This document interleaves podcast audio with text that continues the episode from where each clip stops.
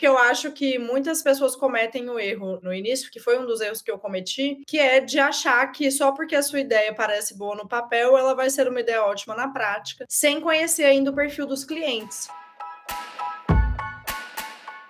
Você já parou para pensar que quando a gente fala sobre dinheiro, não é só sobre dinheiro que a gente fala? A gente fala sobre viajar o mundo, sobre trocar de carreira e tirar todos os nossos projetos do papel. E também fala sobre acordar no meio da noite, cansado de trabalhar tanto e com aquela vontade louca de jogar tudo pro alto. Eu sou Vivian Rodrigues, fundadora da Papo de Valor, e junto com a minha equipe eu tenho um só convite. Vem bater papo com a gente. Oi, gente! Mais um episódio aqui do nosso podcast. Eu, eu tô muito. Toda vez que parece que a gente vai conversar, eu fico assim, nossa, é, é, de verdade mesmo que a gente está fazendo esse, esse negócio, porque por muitos, muitas semanas e muitos meses eu ficava, a gente ficava conversando aqui internamente, eu conversava com a Lu e falava, ah, mas será, será que a gente vai fazer isso mesmo? Será que não vai? Será que parece que todo mundo tem uma estrutura tão... E, e a gente ia procrastinando e adiando e deixando a síndrome do impostor gritar fervorosamente, e então eu ainda não me acostumei. Talvez lá pelo décimo, vigésimo episódio não sei. Hoje, eu e a Larissa, a gente está recebendo a Lu, que é uma grande amiga, certamente, acho que a gente vai falar um pouquinho sobre isso, assim, mas certamente muitas questões aqui dentro da própria Papo de Valor, ela teve uns pitacos, assim, a gente se conheceu já trabalhando, né? Não, não tem tanto tempo, tem que uns quatro anos, três anos. Acho e... que quatro, quatro ou cinco anos, hein? É, pode ser. E aí eu acho que foi uma amizade profissional no início, uma conexão profissional que virou uma amizade muito querida e que eu acho que a maior parte dos, dos empreendedores sente falta dessa coisa de ter com quem conversar, de como é que eu vou falar e, enfim. Então, muito obrigada por ter sido essa pessoa por tantos anos e por continuar sempre, que agora você não tem mais essa opção. E obrigada por ter topado o convite desse desafio nosso aqui. Eu que agradeço, estou super feliz por estar aqui, né? E desde o início eu já namorava Papo de Valor e aí é, encontrei vocês para um convite, né, para darem cursos na minha empresa e acabamos nos tornando amigas depois disso. Mas acho que essa troca é bem importante e fico muito feliz aqui por contribuir com todo mundo que está ouvindo. E aí, Larissa, tudo bem? Tudo bem, oi para todo mundo. Oi, Lu. Obrigada por aceitar nosso convite. Enquanto a Vivian falava, eu acabei de me lembrar que antes de eu decidir mudar de carreira, eu participei de um curso seu. Tô lembrando disso ah, agora. É mesmo. Ai, que legal. Então, você tem, assim, vários dedos nessa, nessa mudança. Então, antes até de eu entrar na Papo de Valor, já aprendi bastante com você e a gente segue aprendendo bastante. Então, tô muito animada de estar aqui dividindo esse espaço com você. Que legal, também não lembrava disso. Muito bom. Foi o pontapé, Larissa? Não vou lembrar agora qual foi. Não lembro. Eu acho que foi o pontapé. É, eu acho que foi o pontapé. E é doido assim, até pegando esse gancho do, desse curso, porque era um curso que você tinha focado em pessoas que querem dar o pontapé inicial, de entrar nesse mundo do empreendedorismo, enfim. Conta um pouquinho, né, quem, quem você é, porque a gente tá aqui toda íntima, um para cá, um para lá. Conta um pouquinho como é que você veio parar nesse mundo empreendedor. Eu não sei, assim, um pouquinho da sua experiência sobre como é que as pessoas, os erros que em geral as pessoas cometem quando elas vão entrar, quando elas vão colocar o primeiro pé nesse mundo empreendedor. Então, me formei em administração e desde então eu sempre quis ter um negócio. Na verdade, desde que eu me conheço por gente, eu queria ser empreendedora. Achava super chique, né? Ser dona do meu próprio negócio, fazer as coisas do meu jeito. E eu não sabia exatamente qual negócio abrir. E aí, lá em 2011, quando eu comecei a pensar nisso, é, sem ideias ainda, eu pensei, bom, o que, que todo mundo gosta de fazer? De comer. E eu também, no caso. E aí eu fui é, um dia num restaurante de comida japonesa, eu e uma amiga, que foi até quem eu convidei para ser minha sócia, e era uma terça-feira. Aí a gente foi em um restaurante, estava lotado. Aí a gente foi para outro, estava lotado. Aí a gente foi para outro, tava lotado. No quarto, a gente conseguiu sentar. E aí eu falei, cara, é isso que eu vou abrir, um restaurante de comida japonesa em Goiânia. Na época tinham só nove, é, então hoje a Nossa. gente já. É, eram bem poucos. E hoje a gente já tem aí mais de 100. Então isso mostra que a ideia, a lógica estava correta. A execução que teve alguns probleminhas no início. E o que eu acho que muitas pessoas cometem o erro no início, que foi um dos erros que eu cometi, que é de achar que só porque a sua ideia parece boa no papel, ela vai ser uma ideia ótima na prática, sem conhecer ainda o perfil dos clientes. Então, é, na época, eu procurei uma franquia, porque, enfim, quem estava ali me ajudando a financiar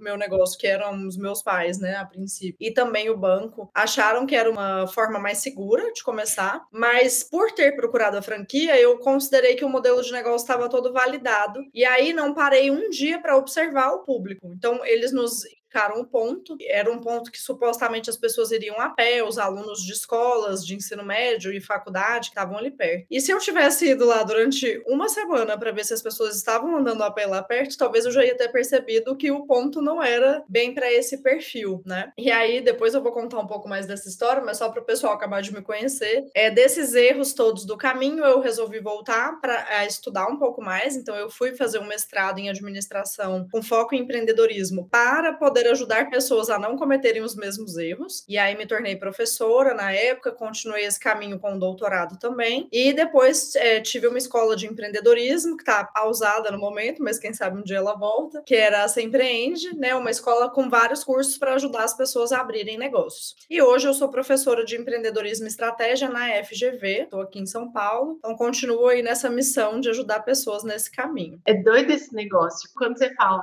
ah, eu fui no restaurante japonês e aí não consegui sentar, e depois no outro também não consegui sentar, e eu gostava de comida, e as pessoas gostam de comida. É isso que eu vou fazer. E eu não fui uma semana no ponto que tinham, assim, muitos milhares de reais sendo, sendo investidos. Sim. Às vezes a gente, eu olho para situações como essa e eu penso, mas que óbvio, como assim ela não foi no ponto? Como assim não pensou, ah, desenhei essa empresa no papel e desenhei esse produto? Como assim eu não investiguei se as pessoas querem comprar esse produto antes? Parece que tem algumas algumas coisas que elas são muito óbvias depois passa, uhum. mas que na época, não sei se são erros comuns e, e, até erros que a gente mesmo comete, em, alguns até hoje, assim, que o óbvio ele às vezes é mascarado, seria isso? Eu acho que é óbvio quem tá de fora, sabe? E assim, o empreendedor tem uma tendência a se apaixonar muito pelas suas ideias. Então, até tinha uma voz interior que falava algumas coisas, mas que eu pensava, claro que vai dar certo. Eu tinha uma coisa na época de querer ser muito rápida e de querer ser a primeira. Então eu era um pouco impaciente com testes, que é uma coisa que a gente fala muito hoje, que eu ensino muito, né? Testar a sua ideia gastando o mínimo possível. Então, se eu fosse começar hoje, ao invés de fazer lá um plano de negócios, conseguir um investimento, que na época eu consegui um empréstimo super alto, né? De quase 400 mil reais, eu teria feito um teste super barato, que poderia ser tão simples quanto pesquisar restaurantes em outras cidades, mesmo que online, e criar um cardápio ali de teste para mostrar para os meus amigos e perguntar a opinião deles, ou até um pouquinho mais complexo, mas que ainda muito mais barato do que eu fiz, né? Eu poderia, por exemplo, contratar um sushi man experiente e pedir que ele criasse um cardápio, um menu degustação, e aí realmente contratar um sushi man para fazer alguns pequenos eventos até na minha casa, para ver do que, que as pessoas gostavam, quanto elas estavam dispostas a pagar. Tudo isso teria me dado muitas informações a respeito do produto em si, né? E aí, além além disso, eu poderia ter pesquisado sobre o ponto com essa questão da observação, da conversa.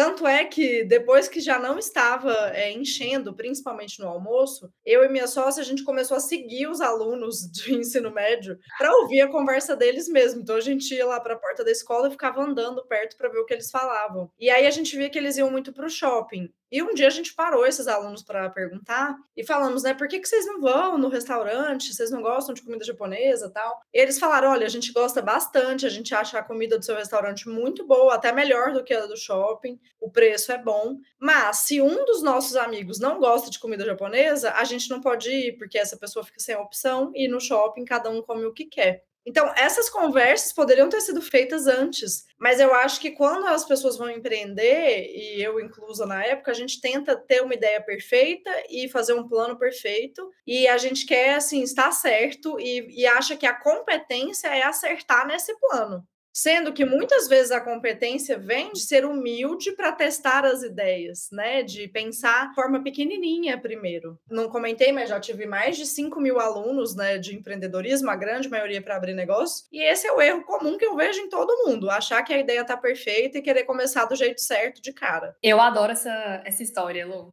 todas as vezes que você conta. Eu acho que ela tem tantas camadas legais, assim, pra gente poder conversar. Eu, eu quero dizer que eu tô com inveja, porque parece que eu nunca tinha escutado esse pedaço da história. De... É, É porque você não fez o pontapé, eu sempre conto lá.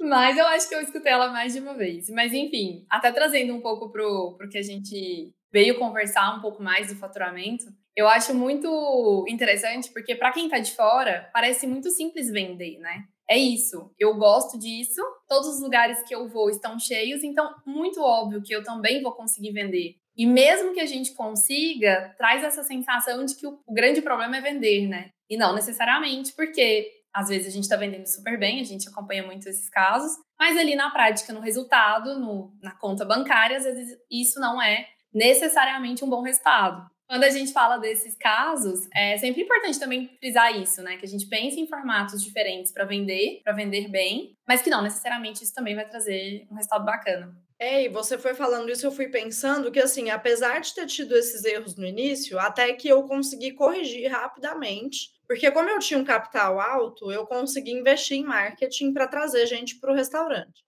Então eu né, fiz anúncio em rádio, outdoor, bus door. Eu fazia uma panfletagem diferente, que ao invés de entregar o panfleto, eu entregava um, um hashi. Mas o que aconteceu? O meu restaurante era um pouco maior do que os que a franquia costumava abrir. Então, eles tinham é, uma operação muito enxuta. E o lugar em que eu abri tinha dois andares. E só por ter dois andares, eu precisava ter o dobro de garçons. E além de ter dois andares, ela tinha muitas vigas, então tinha muito ponto cego. E aí, para fazer um bom atendimento, que na minha visão é essencial para você conseguir atrair e fidelizar o cliente, eu tinha que ter muitos garçons. Então, de cara, meu custo já dobrou. E outro problema é que em Goiânia a gente não tinha uma mão de obra muito qualificada de sushi man na época, porque, como eu falei, tinham poucos restaurantes ainda. Então, os primeiros que eu contratei eram bastante lentos, e aí eu acabava atrasando, e eu também achava isso inaceitável, então contratei mais sushi.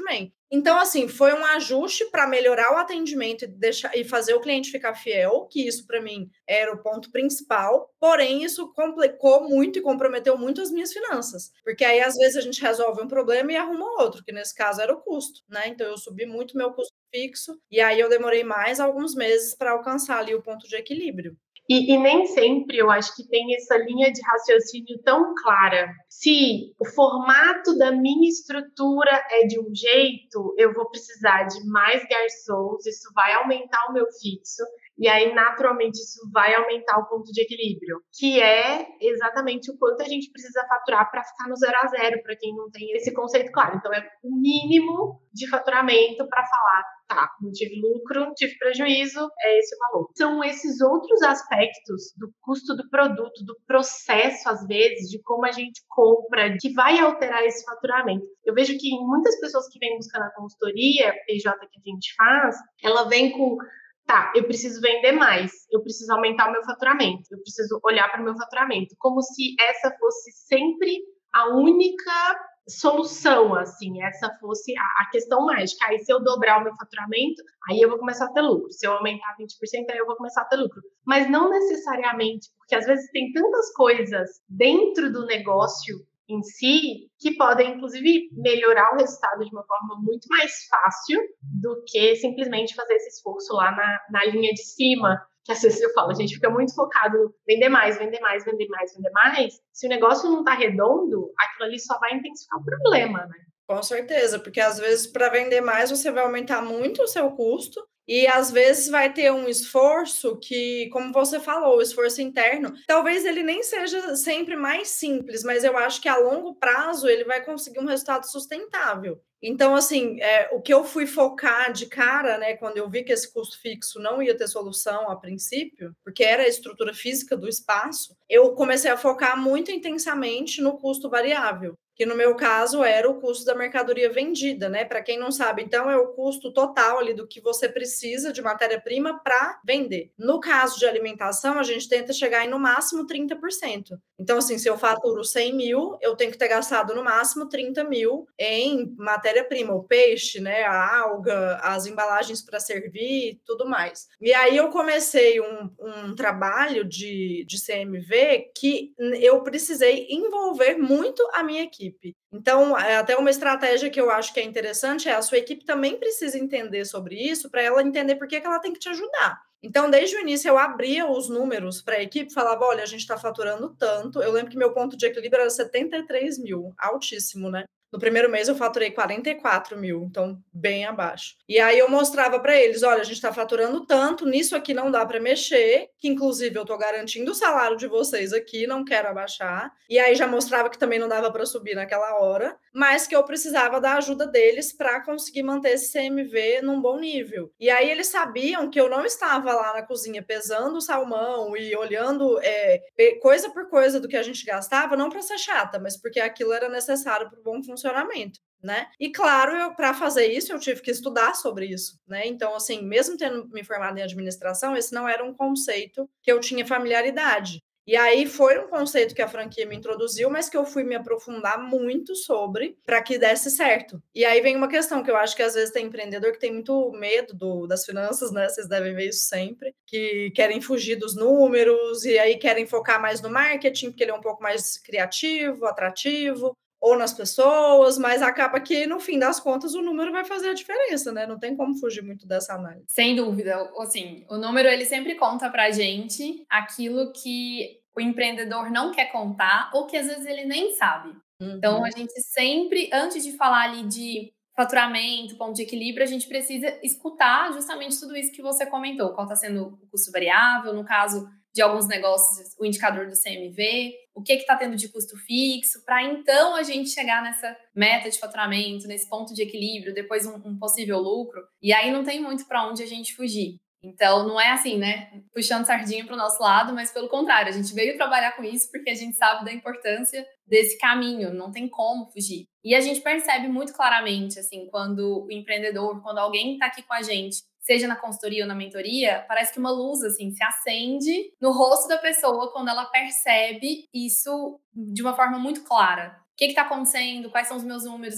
Por que, que tá, não está dando certo? O número ele vai contar, não tem, não tem muito para onde correr. Mas e quando realmente o faturamento é o ponto. Quando a gente já alinhou todos os processos, a gente já alinhou tudo internamente, a gente entende, por exemplo, vamos trazer esse caso do que você comentou, Luciana. Meu faturamento está ali em 44, preciso chegar em 73. Isso é um fato. Tá ali meu ponto de equilíbrio. Como que a gente consegue pensar formatos para chegar nisso?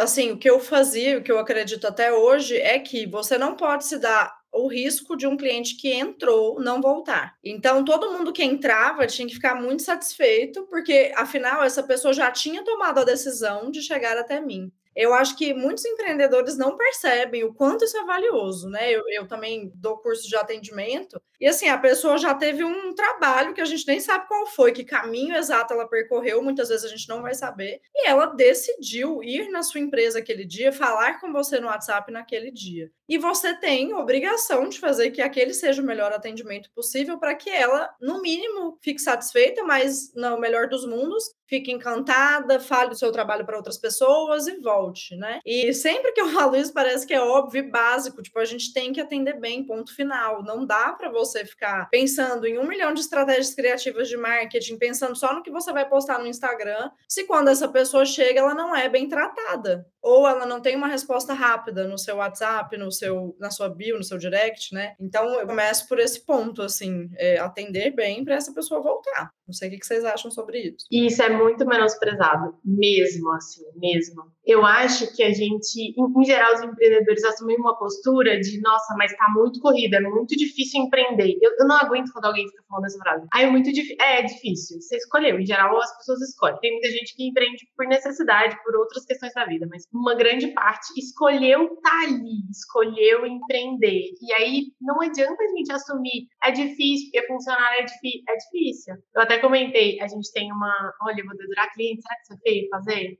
Enfim, a gente tem uma cliente, e aí eu lembro até de conversar com a Larissa, falei, qual é o, o principal desafio? Assim, ah, tem vários, mas a gente tem um esforço para aumentar o faturamento muito necessário. Eu falei, beleza. Perguntei, acompanhando os casos aqui internamente, a gente sempre tá, tá trocando assim. E aí eu precisei orçar um serviço que essa empresa, essa cliente oferecia. E aí eu mandei uma mensagem. Eu tô até hoje sem resposta. Sim, não tem como uma empresa que quer aumentar faturamento, que quer vender mais, não olhar para alguém que já está ali falando com a gente ah, mas e se for um, um produto que não me interessa muito pegar, vender, ou um serviço não é o que exatamente, ou é um cliente chato, não interessa, não interessa. É esse o ponto, a gente precisa. Se aquele produto, aquele serviço está dentro das competências, está dentro da esteira que você se propôs a fazer, esse atendimento é básico, não, a gente está só se enganando, né? Aí eu fico sem paciência. É, e assim, é tratar todo mundo que vem, que chega na sua empresa muito bem, porque essa pessoa pode te recomendar de outra maneira. Na Se Empreende mesmo, às vezes vinham pessoas conversar com a gente que queriam um curso que a gente não oferecia, ou às vezes ela queria consultoria e a gente não tinha consultoria. Mas o nosso mote de atendimento era: essa pessoa vai sair daqui com o problema dela solucionado. Então, muitas vezes eu procurava consultor para indicar, eu procurava curso de outra empresa, que era praticamente a minha concorrente, e indicava para que essa pessoa visse que a gente queria solucionar problemas. E aí essa pessoa em outro momento voltava, sabe? Então, eu vejo que muita gente tem preguiça ou desvaloriza esse, esse ponto. Eu falo da palavra, eu não vou falar que sempre é preguiça, mas assim, de não entender a urgência. Então, eu já tive clientes também que trabalhavam sozinhos e aí era responsável por responder todo o WhatsApp e falava: Eu só quero responder o WhatsApp à tarde porque de manhã eu faço outras coisas, ou é, faço a parte interna da empresa, ou eu fico com os filhos, tem N situações. Mas eu falava, cara, a pessoa entra em contato com você e ela vai entrar em contato muitas vezes com mais três, quatro empresas. Se você demora até a tarde para responder, ela provavelmente já fechou com outra. Ou se você responde à tarde e ela ainda está ali, já gera uma percepção de que você é lento. Se a gente está falando de um serviço que é com prazo, é, não era esse caso, mas, por exemplo, se for um projeto de arquitetura, que a pessoa quer um prazo, e aí você demorou um período ou um dia para responder o WhatsApp, inconscientemente, ela vai achar que você não entrega no prazo, percebem? Ela pode nem ter essa noção na hora, mas entre uma pessoa que demorou um dia para responder e alguém que respondeu rápido, ela pode preferir o rápido simplesmente por isso, né? Se os outros aspectos forem parecidos. Então eu começaria por aí, assim, o seu atendimento tem que ser impecável. E aí, se não é você que faz, eu diria que boa parte do foco do seu tempo para o seu negócio tem que ser olhar para quem está atendendo. Não adianta treinar só as outras é, as pessoas das outras áreas. Quem trabalha com atendimento tem que ser o que mais tem o seu olhar. Até essa pessoa estar muito redondinha, confiável, está fazendo muito bem feito, né? O, o trabalho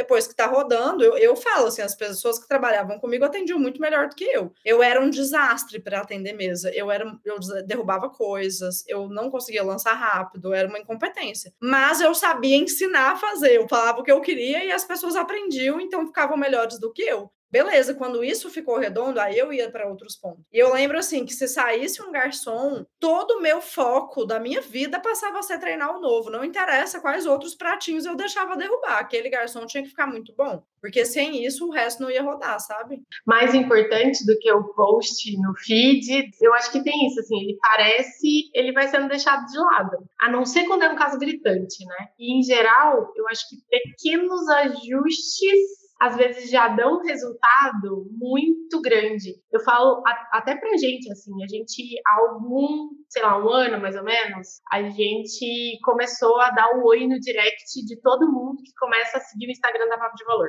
Então, absolutamente todo mundo que começou a seguir depois dessa data. No dia seguinte, de manhã, primeira atividade, recebe um oi manual, personalizado, o início de uma conversa que acontece. Não é uma coisa robotizada. Foi um ajuste pequeno de atendimento, muito mais de processo, de ideia, que não foi minha, foi do Thiago, do Tira Papel, inclusive. É, eu falo que eu vou ter que agradecer ele uma vida inteira por conta desse ponto que ele trouxe, assim, numa das nossas conversas. E isso meio que virou para a gente. O contato com as pessoas, a proximidade, a quantidade de pessoas que começaram a fazer a primeira reunião, que é uma reunião gratuita que a gente faz, e dali si segue a consultoria, mudou muito. Então, tá, é ali, é o atendimento, é o atendimento diferente do atendimento que, em geral, essa pessoa recebe quando ela segue outros Instagrams na mesma área ou não. Então, acho que esses pontos, assim, eles, eles são importantes. Mais algum, Larissa? É, enquanto vocês falavam, eu fiquei pensando que eu mesma trouxe e falei tanto dos números, mas tem um ponto que às vezes a gente fica ali olhando para esse faturamento meta e acha que o número por si só vai dar conta sozinho. Então a gente colocou essa meta, mas é como se a gente conseguisse explodir esse número e pensar: em vários pedacinhos que compõem esse faturamento. Então, vocês falaram muito importante o atendimento, não tenho dúvida disso. A gente não pode desperdiçar nenhuma, nenhuma ponte de contato com alguém que se interessou pelo nosso trabalho. Então, nenhuma oportunidade dessa pode ser desperdiçada, né? E aí, junto com isso, ok, mas eu preciso que mais pessoas às vezes também conheçam. Então, vem aí por exemplo, uma possível estratégia do post do Instagram, mas existem outras várias. Mas o que a gente entrega, a qualidade do que a gente entrega, né? Será que o que eu estou entregando é realmente o que a pessoa veio buscar? Então, tudo isso vai costurando esse faturamento. Então, quando a gente pensa no como faturar mais, eu acho que é sempre olhar para esse total da empresa mesmo. Tudo ali vai impactar. Quando a gente acerta, quando a gente cumpre uma meta, não foi um ponto que a gente acertou. A gente acertou vários. Quando a gente não cumpriu, talvez um ou outro, dependendo ali do nível do, do que ficou longe, não foi cumprido. Mas muito provavelmente, quando a gente acerta, é porque teve uma boa construção de muitas áreas. Então, o financeiro é sempre a pontinha do iceberg, mas ele está representando tudo isso que vocês comentaram. Então, tem o atendimento, tem o marketing, e eu destacaria, sem dúvida, assim, é meio óbvio, como vocês comentaram, mas até a qualidade do que é entregue né? As pessoas conheceram meu trabalho, chegaram aqui, eu entreguei um bom atendimento, mas agora eu preciso entregar um bom trabalho, um bom serviço, um bom produto. E assim, qualidade a gente já, já, já sabe que não é mais um diferencial, a qualidade é o mínimo necessário. Mas também olhar para aquilo que a gente está entregando. E aí eu achei interessante quando a Vivian falou: não, eu não tenho mais paciência para quem fala que empreender é difícil. E é mesmo, mas eu acho que até mesmo quem não teve essa opção tem as regras do jogo. Independente da gente ter optado por isso ou não, tem a, o jogo ali que tem algumas várias atividades, elas têm que ser feitas, não tem jeito. Senão isso não vai sair com qualidade, a gente não vai ter esse financeiro saudável, a gente não vai ter essa empresa que dá um orgulho, né? Esse negócio que dá um orgulho, que as pessoas falam e que as pessoas chegam, que as pessoas compram e recomendam para outras pessoas, que é o que na, de fato sustenta esse faturamento. Sabe uma coisa que eu escuto muito? Ah, eu quero aumentar o meu faturamento, então eu vou contratar alguém para poder fazer anúncio para mim, como se isso fosse a solução de todo o negócio. Ah, então eu vou investir em tráfego, eu vou patrocinar coisas. E é isso que vai dar resultado. Eu não sei como vocês enxergam isso, mas em geral eu tenho muito uma sensação de que é uma, é estratégia super válida, que obviamente funciona, mas em alguns momentos a gente quer dar esse passo sem todos esses outros estarem acontecendo. E aí a gente quer terceirizar ah, não, alguém que encontre uma outra pessoa que está querendo esse negócio que eu estou vendendo e coloca aqui dentro. Aí gasta um dinheiro com tráfego enorme chegam ali algumas pessoas que não voltam porque não são bem atendidas, ou que às vezes nem compram porque não é exatamente o que elas querem comprar aquilo, elas chegaram ali meio desavisadas, e rios de dinheiro estão indo embora nisso, assim. Vocês sentem que é uma. Parece hoje em dia uma solução meio fácil e milagrosa que as pessoas têm buscado? Muito, e eu acho que isso é cultural, porque eu, quando você foi falando, eu lembrei da época do Groupon, lembram? Uhum. Para quem não, tá, não, não conhecia, né, para quem está aí ouvindo, se for mais novo, talvez não se lembre, mas eram os cupons de desconto que a gente comprava para poder ir usar, né? Então, o produto era, sei lá, 100 reais, com aquele cupom ia ser 30. E era absurda a quantidade de pessoas que tinham atendimento linha C para o Groupon. Então, eu me lembro até de outros restaurantes e também salão de beleza que, assim, você sentava em outra mesa, o atendimento era por outro garçom, eram outros produtos, é, não era a mesma qualidade. Então, olha que loucura, você está trazendo pessoas para conhecer e está entregando uma coisa pior, que aí entra o que a Larissa comentou. Então, eu acho que é, vai mudando o que é a estratégia, mas as pessoas estão sempre em busca da solução milagrosa que promete resolver o problema. Por quê? Teoricamente, é a solução fácil né? Porque olhar para atendimento é trabalhoso, porque você vai ter que lidar com gente, olhar para a qualidade do produto é trabalhoso. Então você tenta achar uma forma ali simples e tranquila, né, de resolver o problema. Que não vai resolver. Esse é o grande a grande questão das soluções mágicas. A solução, se ela existisse mesmo, tava todo mundo rico. Eu falo isso sempre, né? Se a solução fosse tão mágica assim, não tinha nenhuma empresa que não dá certo. Funcionaria para todas. E não é bem assim que acontece na prática, né? Eu acho que isso leva a gente de volta ao por que você quis empreender, assim. Quando a Larissa comentou, né, do, da questão da qualidade, eu fico pensando que você tem que ter muita clareza de qual é o problema do cliente que você resolve. E eu acho que tem muito negócio que não sabe isso, que problema está resolvendo de fato. E não é simplesmente assim, eu entrego um projeto arquitetônico, eu resolvo a alimentação. Mas o como você entrega e como você entrega é diferente de um concorrente seu. Porque se você não é melhor do que os seus concorrentes em nada, a competição vai ser só preço. E aí, quando a gente está falando de lucro, faturamento, vai ser um problema. Então, de que maneira você está superando essa concorrência de pelo menos uma forma, né?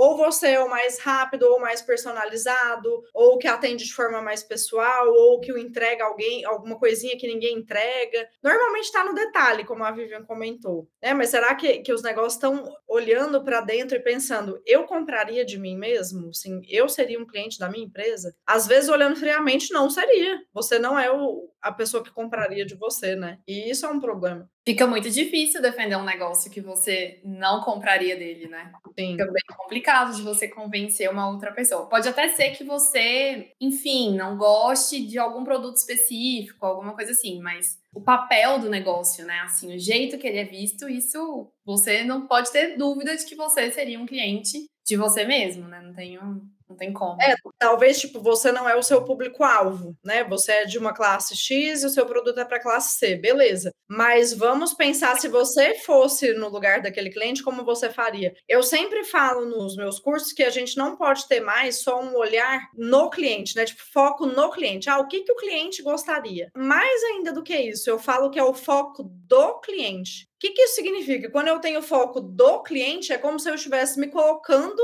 mesmo no lugar dele, calçando os sapatos desse cliente, enxergando a realidade a partir do ponto de vista dele, para entender o que ele valoriza. Porque às vezes, assim, o que eu acho bacana como cliente quando eu vou comprar, não necessariamente é o que o meu cliente também valoriza. E aí eu sei que isso é complexo, porque eu acabei de falar, bom, você tem que ver se você seria cliente da sua própria empresa. Ótimo. Mas às vezes você não é o perfil. Então, o que, que o cliente da sua empresa está querendo? E aí volta para aquele ponto que eu trouxe no início, que é observar pessoas, fazer testes, conversar. Se a gente simplesmente pergunta para o cliente o que ele está achando, de forma informal, às vezes, ele te conta. Tem muita gente que está afim de te ajudar. E aí isso pode dar uma virada de chave ali no negócio também, né? E não é uma coisa que às vezes a gente pensa, ah, não vou contratar uma empresa que faz pesquisa, ou enfim. Esse é, é um caminho possível. Mas tem um outro que eu acho que ele é ainda melhor, ou muito necessário, assim, fazer de forma complementar, que é a gente mesmo, o dono da empresa, sentar. Ah, você tem um restaurante? Então, senta na mesa, fica observando as pessoas. As pessoas falam as coisas. Em vários momentos, assim, sempre que eu atendo algum cliente que é de Goiânia ou que é de outro lugar, e aí quando eu viajo, eu vou e eu sento e eu fico prestando atenção porque as pessoas falam sem a gente perguntar. A gente vê alguém reclamando que, ah, mas eu não gosto disso daqui, eu não posso escolher se eu quero esse acompanhamento ou esse outro acompanhamento. Comenta com um amigo, ah, mas já tá fechando agora, então vamos para outro lugar. Porque aí essas pequenas coisas, elas vão dando sinais pra gente. As pessoas que estão vindo, elas querem ficar até mais tarde.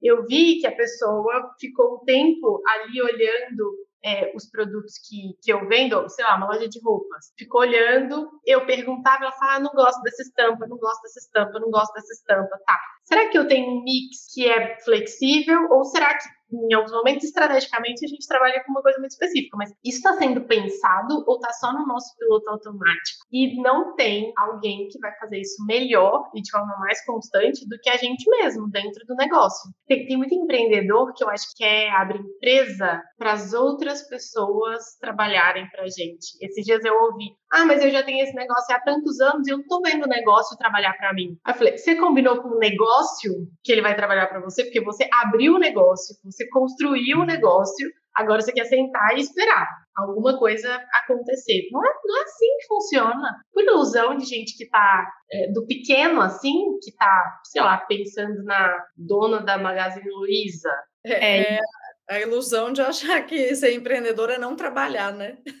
Coitada, gente. Eu tô aqui comemorando, eu vou sair de férias e eu vou tirar três semanas de férias. Eu tenho repetido isso pra mim assim umas cinco vezes por dia, comemorando cada minuto dessas férias que estão por vir. Porque não é assim a realidade de, ah, vou trabalhar o tanto que eu quiser, como eu quiser.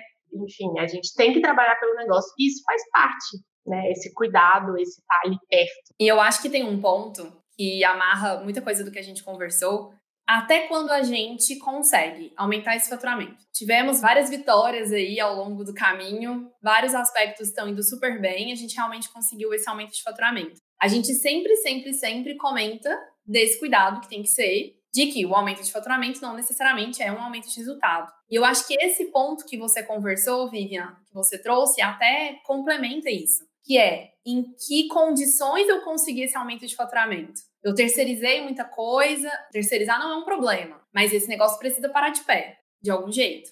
Então, às vezes eu consegui esse aumento de faturamento, mas o que eu trouxe de custos, de tudo isso que a gente conversou, para chegar nesse ponto, não me trouxe muita coisa. Então, é sempre pensar que esse vender mais, ele tem que ser um vender estratégico. É saber o que realmente você tem de resultado, saber o que está envolvido, para realmente a gente conseguir vender aquilo que traz mais resultado. E a gente tem isso muito claro, porque todo negócio tem seu limite, tem sua capacidade. Então, seja de produção, seja de atendimento, se for um caso de serviço, seja de quantidade de horas, esse aumento de faturamento ele tem que vir junto com uma estratégia de como esse negócio vai se manter de pé nesse novo contexto. Porque se a gente foca em tudo isso que a gente comentou e tem essa grande vitória de aumento de faturamento, ainda tem que ser olhado em que condição está acontecendo e se se sustenta né? Então, às vezes, até nessa questão de vou terceirizar, então vou contratar o tráfego, vou contratar o marketing, vou colocar mais funcionário, não quero trabalhar pelo negócio. Isso vai inflando muito essa estrutura e aí é um eterno correr atrás do rabo, assim, né? Fica ali no limbo de eu aumento o faturamento, mas o meu custo tendo junto. Então, tem que ter esse olhar muito analítico e muito desapaixonado para olhar para essa relação de o que eu estou vendendo, quanto eu estou faturando, com qual é essa estrutura que precisa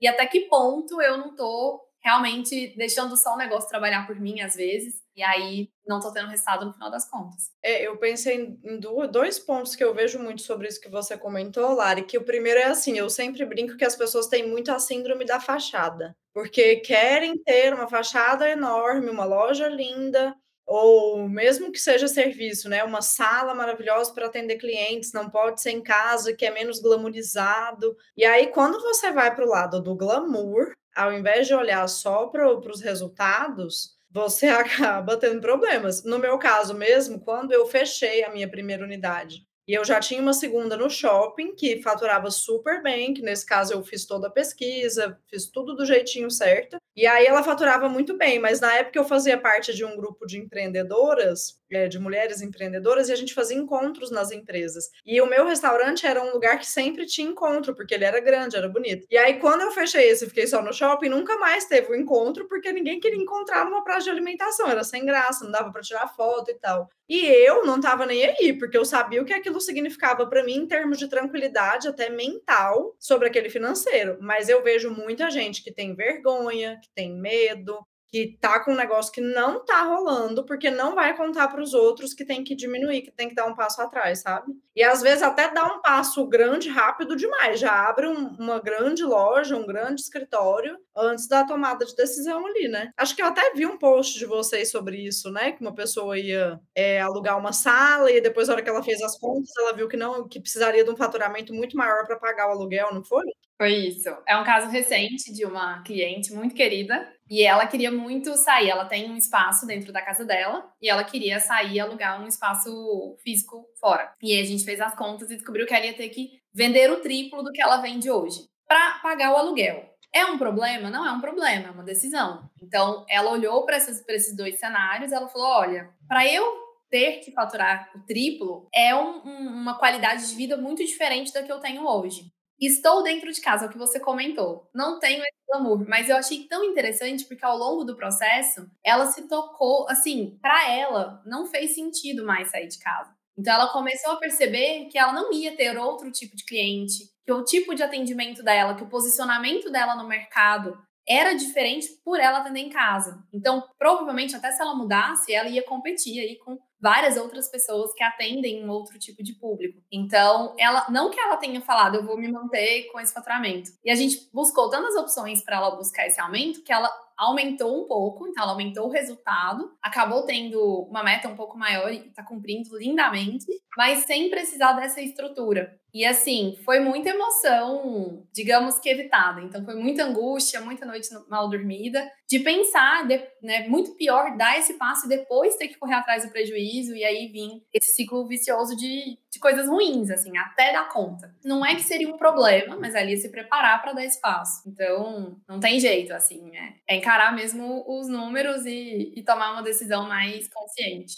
E, e, não adianta olhar só, só para o faturamento, né? Nesse caso, a gente tem que olhar lá, lá para o resultado. Ia ter que triplicar o faturamento. Com certeza, mudar um pouquinho as atividades que ela fazia, porque triplicar o faturamento, você tem novas coisas. Se é serviço, você tem que contratar outras pessoas, ou você vai ter que trabalhar mais horas. Então, ia mudar um pouco até a logística do trabalho em si, talvez o tamanho de equipe, talvez o risco que ela está assumindo para chegar num resultado igual. Então Exato. não adianta ficar só olhando ali naquela linha do vou aumentar o faturamento, meu resultado vai aumentar. Não necessariamente, né? Dependendo dos custos que estiver carregando, às vezes, principalmente para quem vende serviço, assim, a custa de quê? Ah, hoje eu trabalho oito horas por dia, sou psicólogo, trabalho oito horas por dia e faturo 20 mil. Eu quero faturar 40 mil. Ah, então eu vou trabalhar 16 horas por dia que eu vou conseguir. Vai lá, amigo, trabalhar 16 horas por dia. Tipo, essa conta chega. Não adianta a gente querer ser muito, não sei, iludido assim, né? Querer ser otimista e não olhar para todas as pontas. Que é até o ponto que eu ia comentar, que eu falei que tinha dois, né? Esse era o segundo ponto, que é pensar assim, o que que esse aumento de faturamento gera para a sua rotina. Que aí eu vejo duas questões. Uma é essa de que é, até que ponto eu vou estar mais feliz, mais saudável com aquela rotina, para quando a gente fala de profissional liberal, por exemplo, mas também para o pequeno empreendedor, às vezes até médio, ele muitas vezes começa a fazer coisas que não é o que ele fazia no início eu tive um exemplo desse, de que a minha aluna né, gostava muito de colocar a mão na massa, ela gostava de entregar o produto, o serviço para o cliente, ela fazia decoração de festas. E aí, para crescer o faturamento, ela precisou contratar mais gente para ajudá-la e ela passou a decorar menos. Ela abriu o negócio exatamente porque ela gostava de montar as mesas. E aí ela passou por uma função administrativa que ela só gerenciava a empresa e que ela odiava. Então, assim, pensar também o que, que isso ocasiona para sua rotina e saber que não tem vergonha nenhuma ser pequeno. Eu também acho que tem uma cultura de que a gente tem que crescer, tem que crescer, tem que crescer, que você só é bem sucedido se você abriu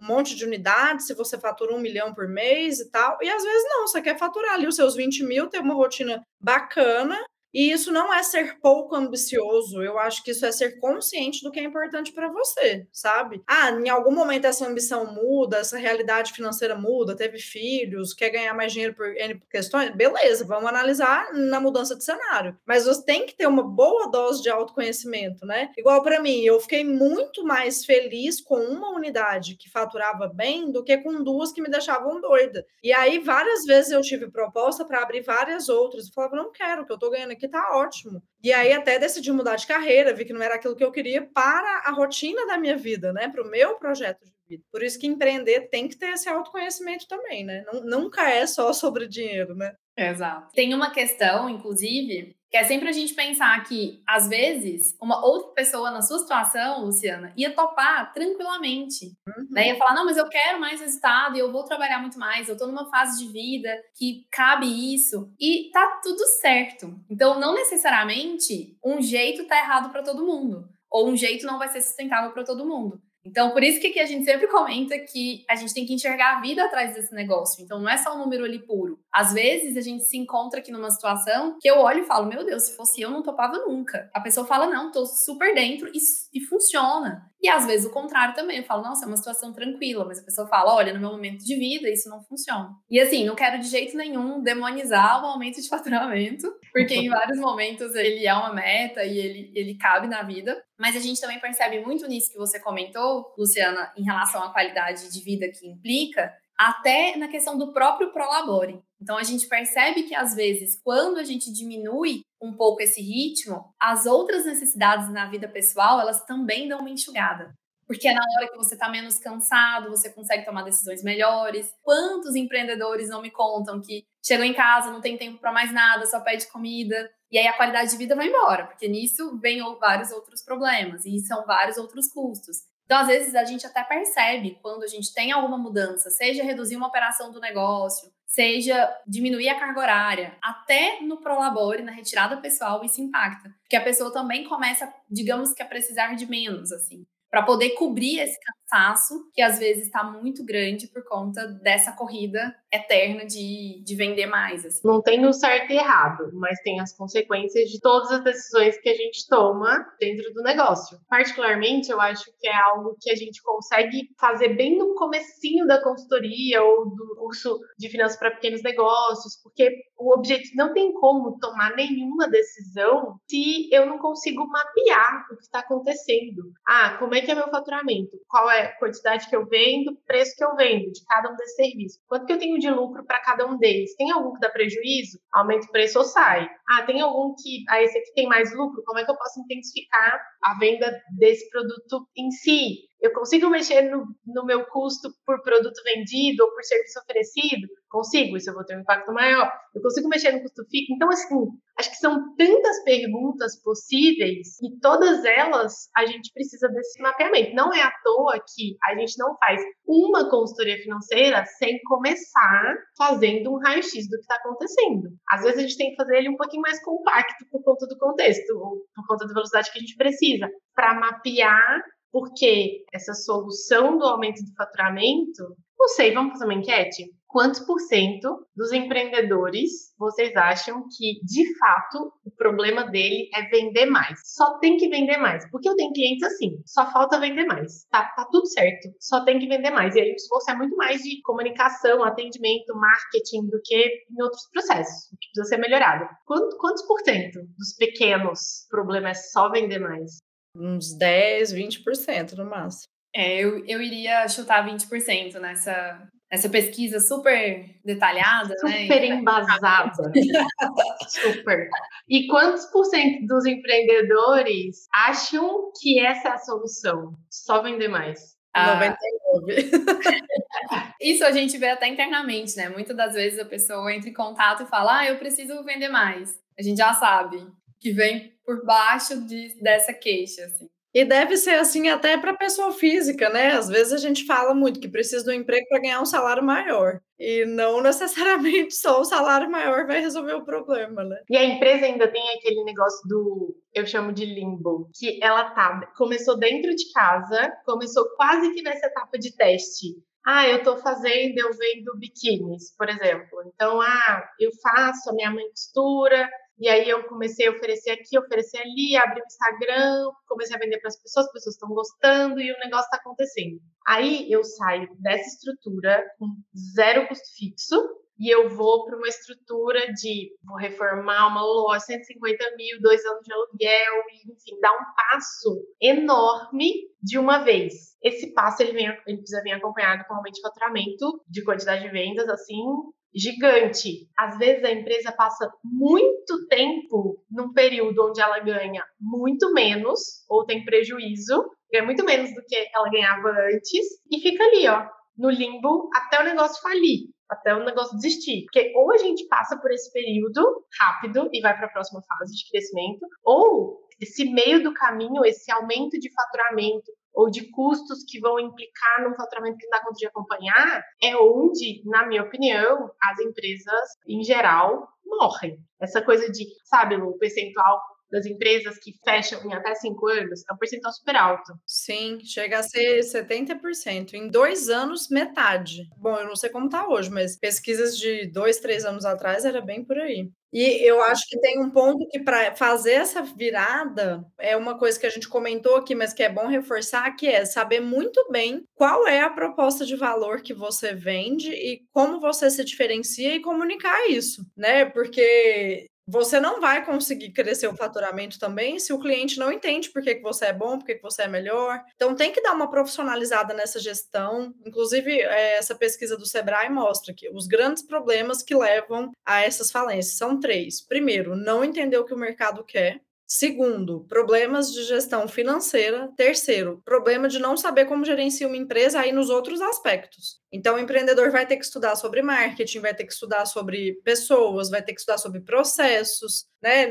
Esse salto de sair de casa para crescer significa também melhorar processos internos, melhorar minha gestão, melhorar minha comunicação, me enxergar de uma forma mais profissional. Eu acho que tem gente que se enxerga de forma amadora por muito tempo e não dá para ser amador para sempre, né? Acho que aumentar o faturamento vai passar por isso. E nesse aspecto que a Vivian comentou, quanto maior esse passo, quanto mais discrepante é esse novo passo em relação à realidade, né, ao anterior, maior o período de limbo. Então, maior o risco que a gente corre. E aí eu acho muito importante frisar até isso que você comentou, Lu, em relação aos testes. Então, o teste não precisa vir só lá no começo. Se eu quero aumentar esse faturamento, se eu quero começar a oferecer um novo serviço, se eu quero oferecer um novo produto, se eu quero, por exemplo, nesse caso, ter um espaço físico, ao invés de eu ir direto para essa loja imensa e maravilhosa, que é claro o sonho do que a gente tem, mas será que eu consigo só receber as pessoas num showroom pequeno? Ou ter um espaço que eu atendo em dias específicos? É dar esse pequeno passo, fazer esse teste com tempo hábil, né? Deixando um tempo suficiente para as pessoas se adaptarem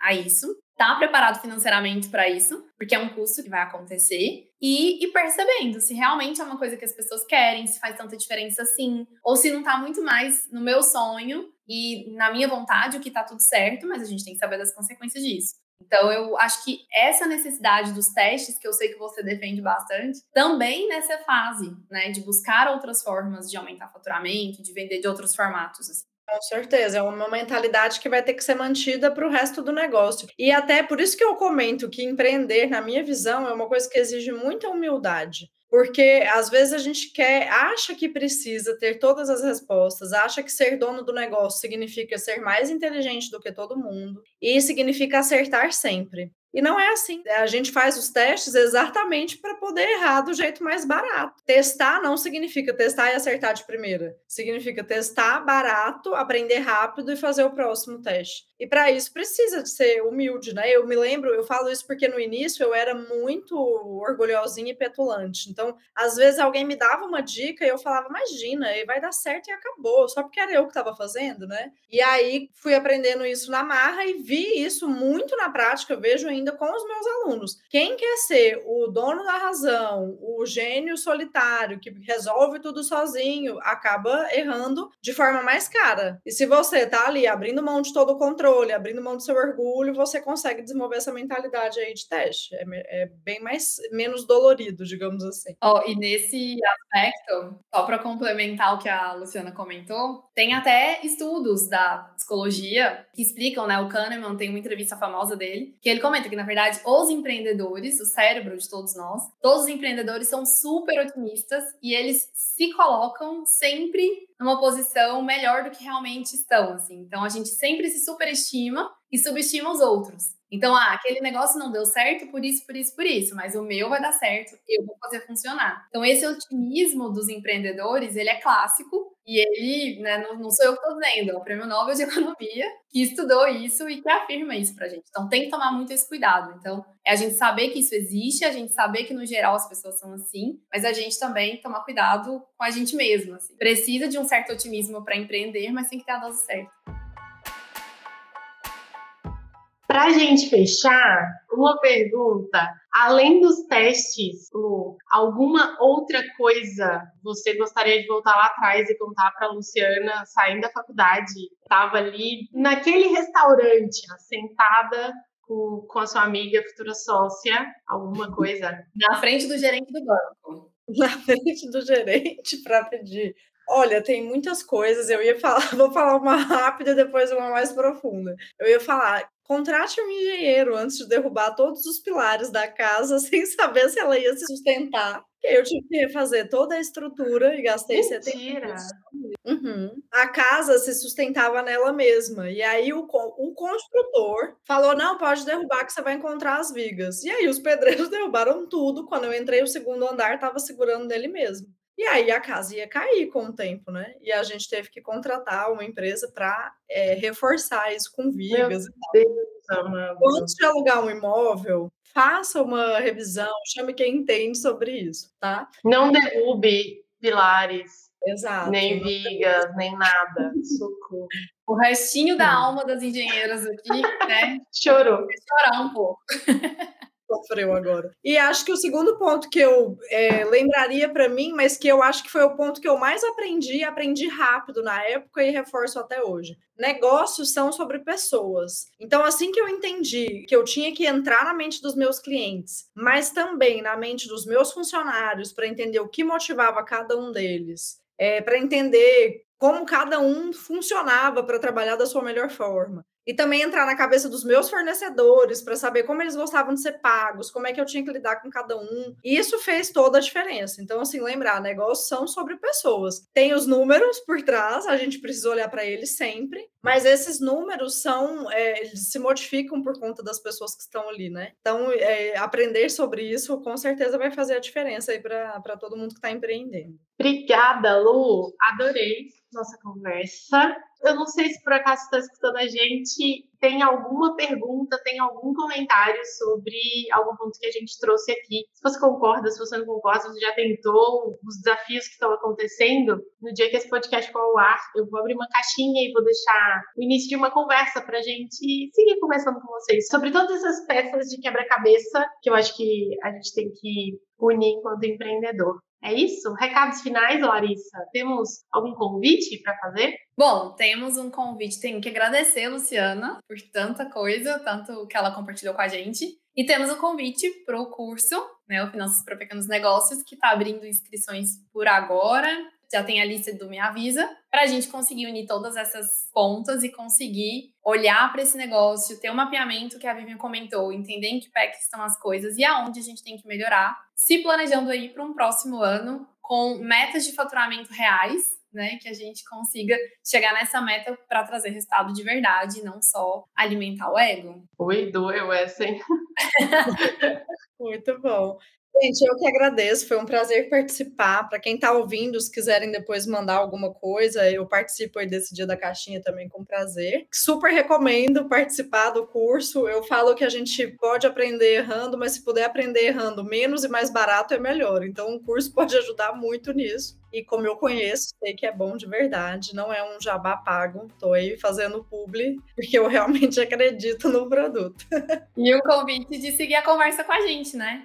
Conta pra gente o seu Instagram, Luciana, pra quem quiser. Arroba Luciana Padovez Palheta. Meu nome é bem difícil, mas o Padovez é P-A-D-O-V-E-Z. Se você procurar, só tem eu lá com esse nome, vocês me encontram. E aí vocês vão ver ela no, gritando no jogo do Palmeiras, com os cachorros e reclamando do frio. É isso. Além, falando de empreendedorismo também, mas esse, esse é um detalhe. Resumindo esses pontos aí. Bom, obrigada. E é isso, pessoal. Até semana que vem.